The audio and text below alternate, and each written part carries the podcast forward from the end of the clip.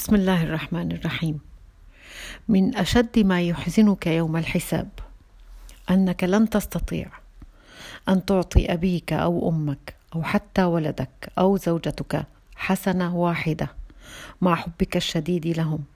ولكن في المقابل ستكون مرغما على إعطاء هذه الحسنات لشخص كرهته فاغتبته أو احتقرته أو سخرت منه أو ظلمته.